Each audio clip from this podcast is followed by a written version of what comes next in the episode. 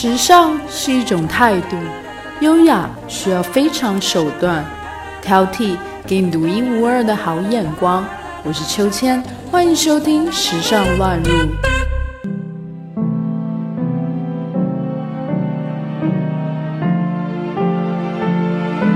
Hello， 大家好，我是秋千，今天要和大家分享的主题是假期虚度指南，10部高衣品的时装故事。时装是很主观的，因为大设计师们多数脾气古怪，他们抗拒世界却又执着纯粹，他们才华洋溢，与电影的结合可以说是天衣无缝。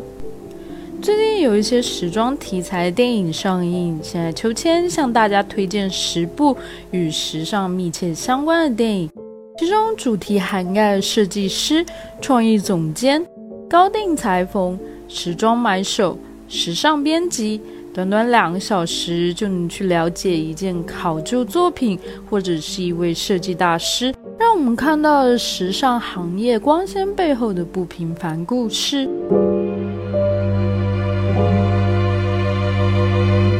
第一个要和大家分享的是2017年的魅影缝匠。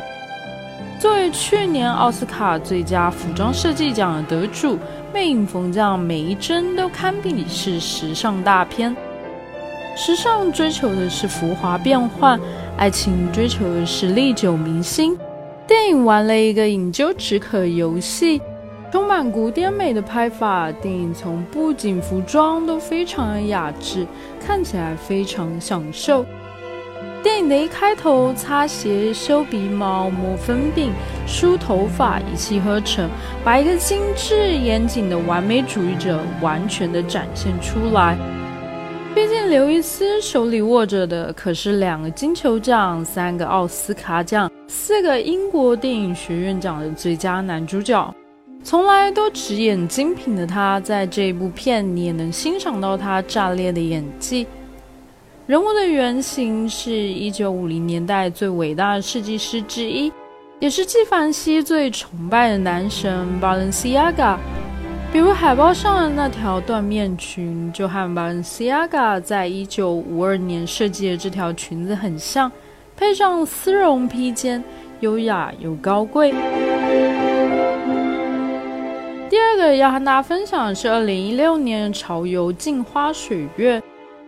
电影记录纽约大都会艺术馆策展人 Andrew 连同 Anna Ventura 及导演王家卫一同打造以 China Through the Looking Glass 为主题，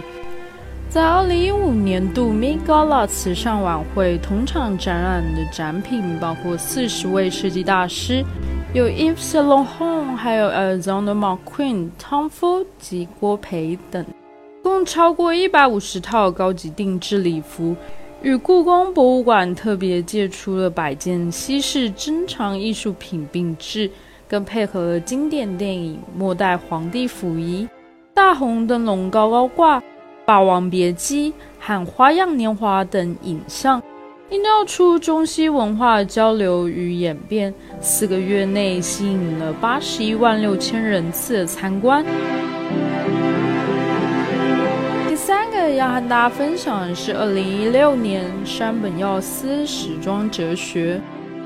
山本耀司从日本打到巴黎时装周而名声崛起的殿堂级时装设计师，在他之前欧洲时装界只流行线条硬朗的衣裳，而他用层层叠叠屁屁大大的配衬方式来处理轻易的布料，使衣服看起来自然流畅，所以他的风格有如当头棒喝，震撼了整个欧洲时装界。这部电影设计时装的镜头并不多，更多的是默默描述山本耀司的人生。山本老太太亲身出镜，讲述山本耀司的少年时代，他的私人画室，借着他的买家及密友，我们可以了解更多这位黑色诗人的生活。第4个要和大家分享的是2015年的时尚女王 Iris 的华丽传奇。平着那副圆圆眼镜、大大串颈链及一身花俏的打扮，成为纽约时装界无人不晓的 fashion icon。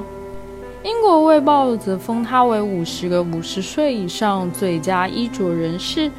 纽约大都会艺术博物馆举办她的个人展览，就连著名的潮流杂志《Dazed and Confused》与《Saw Magazine》也都找她当封面女郎。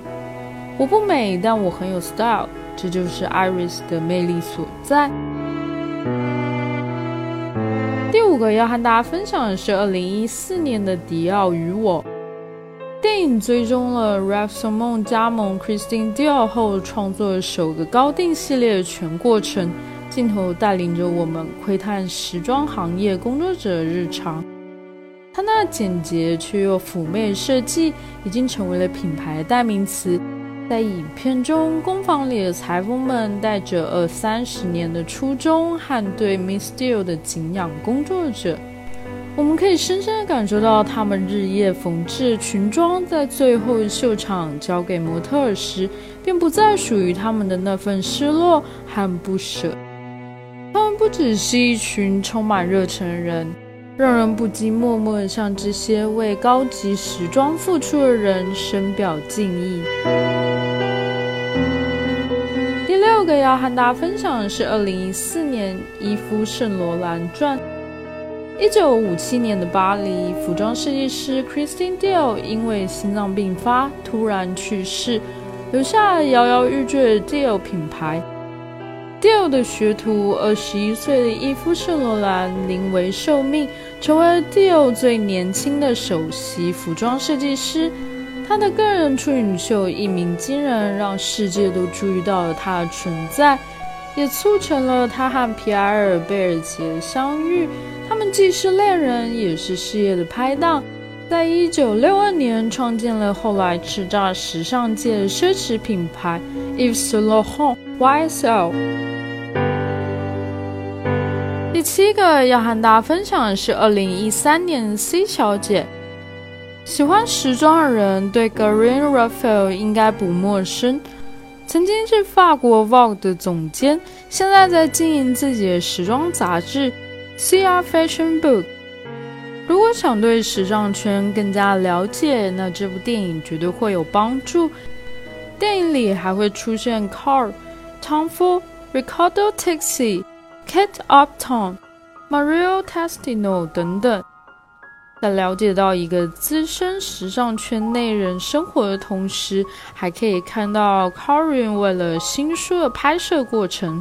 她独特的品味和人生态度让人非常的敬佩。第八个要和大家分享的是2011年的匠心 Hermès Hearts and Crafts。法国纪录片制作人 Frédéric Lafon 透过镜头录影的方式，把100多年从来不对外开放的神秘爱马仕工作坊呈现在大家的面前。透过镜头讲述经过工匠的双手完成每件皮件、钟表还有丝巾，甚至是珠宝的制作，也有着不同温度的手工艺术。虽然看完后不禁惊叹，爱马仕这么贵，果然还是有原因的。第九个要和大家分享的是2010年我们都为比尔着盛装。街拍鼻祖比尔·康尼汉来自上世纪60年代开始便一直沉迷于街拍，在 Bill 的镜头下，不论是上流名人或者是普通工人，只要着装出位且有个性，他都乐于用镜头来捕捉。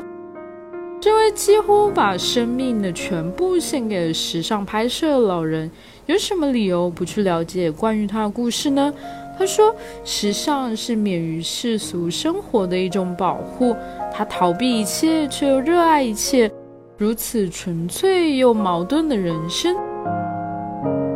第十个和大家分享的是2009年的时尚先锋香奈儿。影片在讲述的是时尚传奇人物可可香奈儿早年的奋斗史，重点的描绘她在少女时期，直至她在时装界初露锋芒这段时期的遭遇。在保守19世纪 Coco Chanel 已经提倡女权，为了把女性从束缚中解放出来，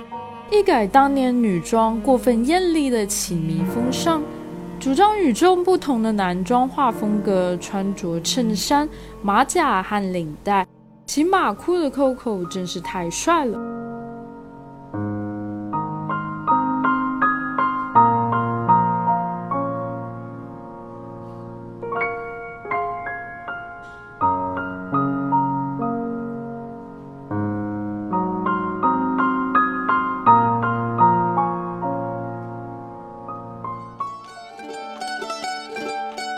本期话题的文稿内容将会同时发布在我们的微信公众号秋千 swing， 秋是秋天的秋，千是千言万语的千，加上英文拼写 swing swing， 欢迎大家留言和订阅。历史考究加上一点想象力，为您挑选俯拾皆是时尚野趣和寻常好时光。更多的时尚资讯，敬请收听时尚乱入。